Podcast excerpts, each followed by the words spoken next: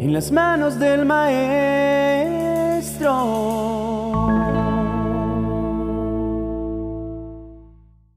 No se inquieten por nada, más bien en toda ocasión con oración y ruego, presenten sus peticiones a Dios y denle gracias. Y la paz de Dios, que sobrepasa todo entendimiento, cuidará sus corazones y sus pensamientos en Cristo Jesús. Filipenses capítulo 4, versos 6 y 7. No te preocupes, puede ser el mandato más difícil de cumplir en la Biblia. Cada uno de nosotros ha quebrantado ese mandamiento. Rompemos ese mandamiento todo el tiempo, porque está en nuestra naturaleza el preocuparnos. Jesús lo dijo así. Por lo tanto, no se angustien por el mañana el cual tendrá sus propios afanes. Cada día tiene ya sus propios problemas. La razón por la que te equivocas hoy es porque gastas la mayor parte de tu energía emocional lamentando el pasado y preocupándote por el futuro. En un mundo que constantemente nos empuja a la inquietud y la ansiedad, las palabras de Filipenses capítulo 4 versos 6 y 7 resuenan como un faro de esperanza y consuelo. Es irónico cómo en nuestro afán de controlar y prever cada aspecto de nuestra vida, olvidamos que el presente es el único momento que verdaderamente poseemos. Nos encontramos tan inmersos en el tumulto de qué pasará mañana o por qué hice eso ayer, que perdemos la capacidad de vivir plenamente el ahora. Este mandato bíblico no te preocupes, aunque simple en su formulación, es revolucionario en su implementación. Es un llamado a confiar, a soltar, a vivir en la auténtica libertad que viene de reconocer que no estamos solos en esta travesía. Es un recordatorio de que hay un Dios que ve, escucha y conoce nuestras más íntimas preocupaciones y que está dispuesto a cargar con ellas si se las entregamos. La naturaleza humana nos empuja a la preocupación, es cierto. Desde tiempos ancestrales, preocuparnos ha sido una respuesta de supervivencia, una manera de anticipar peligros y prepararnos para enfrentarlos. Pero como Jesús señala en Mateo capítulo 6 versos 34, la mayoría de nuestras preocupaciones modernas no se relacionan con amenazas inmediatas a nuestra supervivencia sino con los pesos intangibles del pasado y las incertidumbres del futuro. ¿Y qué ganamos con ello? Nada, salvo el desgaste emocional y la incapacidad de disfrutar el presente.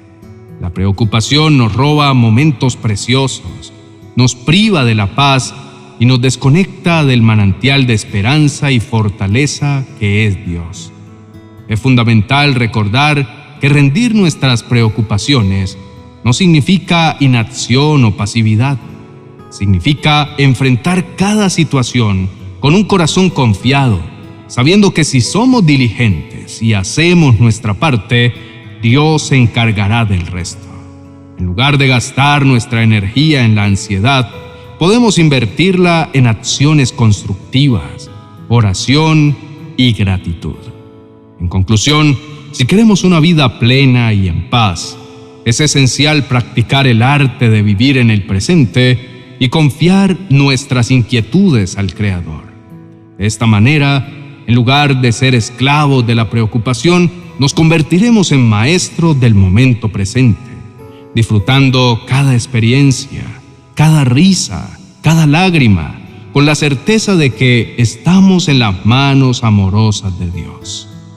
Pero la preocupación nunca ha cambiado nada. La preocupación no vale la pena. No puede cambiar el pasado. No puede controlar el futuro. La preocupación solo puede hacerte infeliz en el día de hoy. Cada momento de tu vida que pasas preocupándote es desperdiciado. La preocupación es enfocarse en tus miedos en lugar de confiar en Dios. Es un ateísmo práctico cuando te preocupas, actúas como un huérfano. Estás actuando como si no tuvieras un Padre Celestial que prometió cuidar de tus necesidades. Estás pensando que depende de ti ocuparte de tus problemas. Eso no está en la Biblia, está en los libros de autoayuda y simplemente no es cierto. Si vas a romper ese hábito de preocupación en tu vida, tendrás que aprender a concentrarte en otra cosa, el ayuno, donde te abstienes de algo durante un cierto periodo de tiempo y permites que tu necesidad te acerque a Dios. Puede ayudarte a hacerlo, al igual que la oración.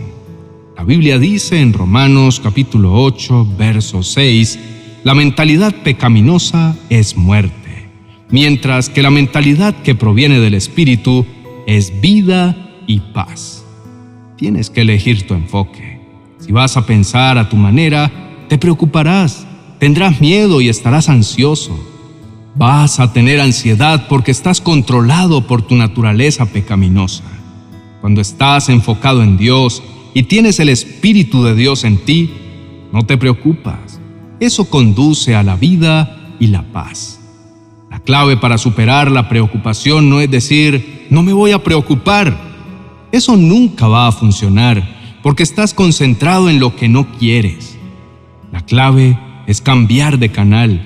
No te resistas, reenfócate, pon tu atención en Dios y confía en su amor y en sus promesas para ti. Si sientes que la preocupación está abordando tu vida, acompáñame a hacer esta oración y así recibirás la paz que necesitas. Señor Dios, Creador de todos los días, nos acercamos con corazones abiertos, reconociendo cuán a menudo nos dejamos llevar por las inquietudes y preocupaciones de la vida.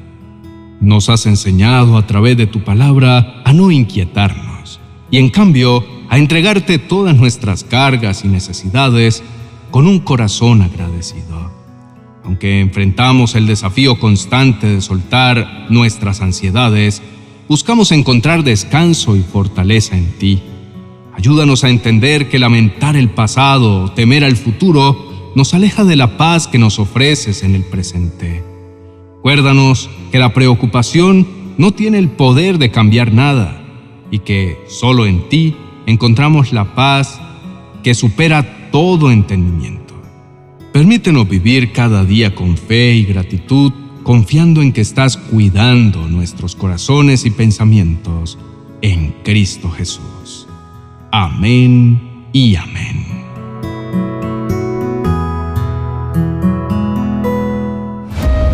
Treinta oraciones para entregar tus cargas a Dios y dormir tranquilo. Un libro para conocer al Señor y descansar en su poder y su autoridad sobre nuestra vida.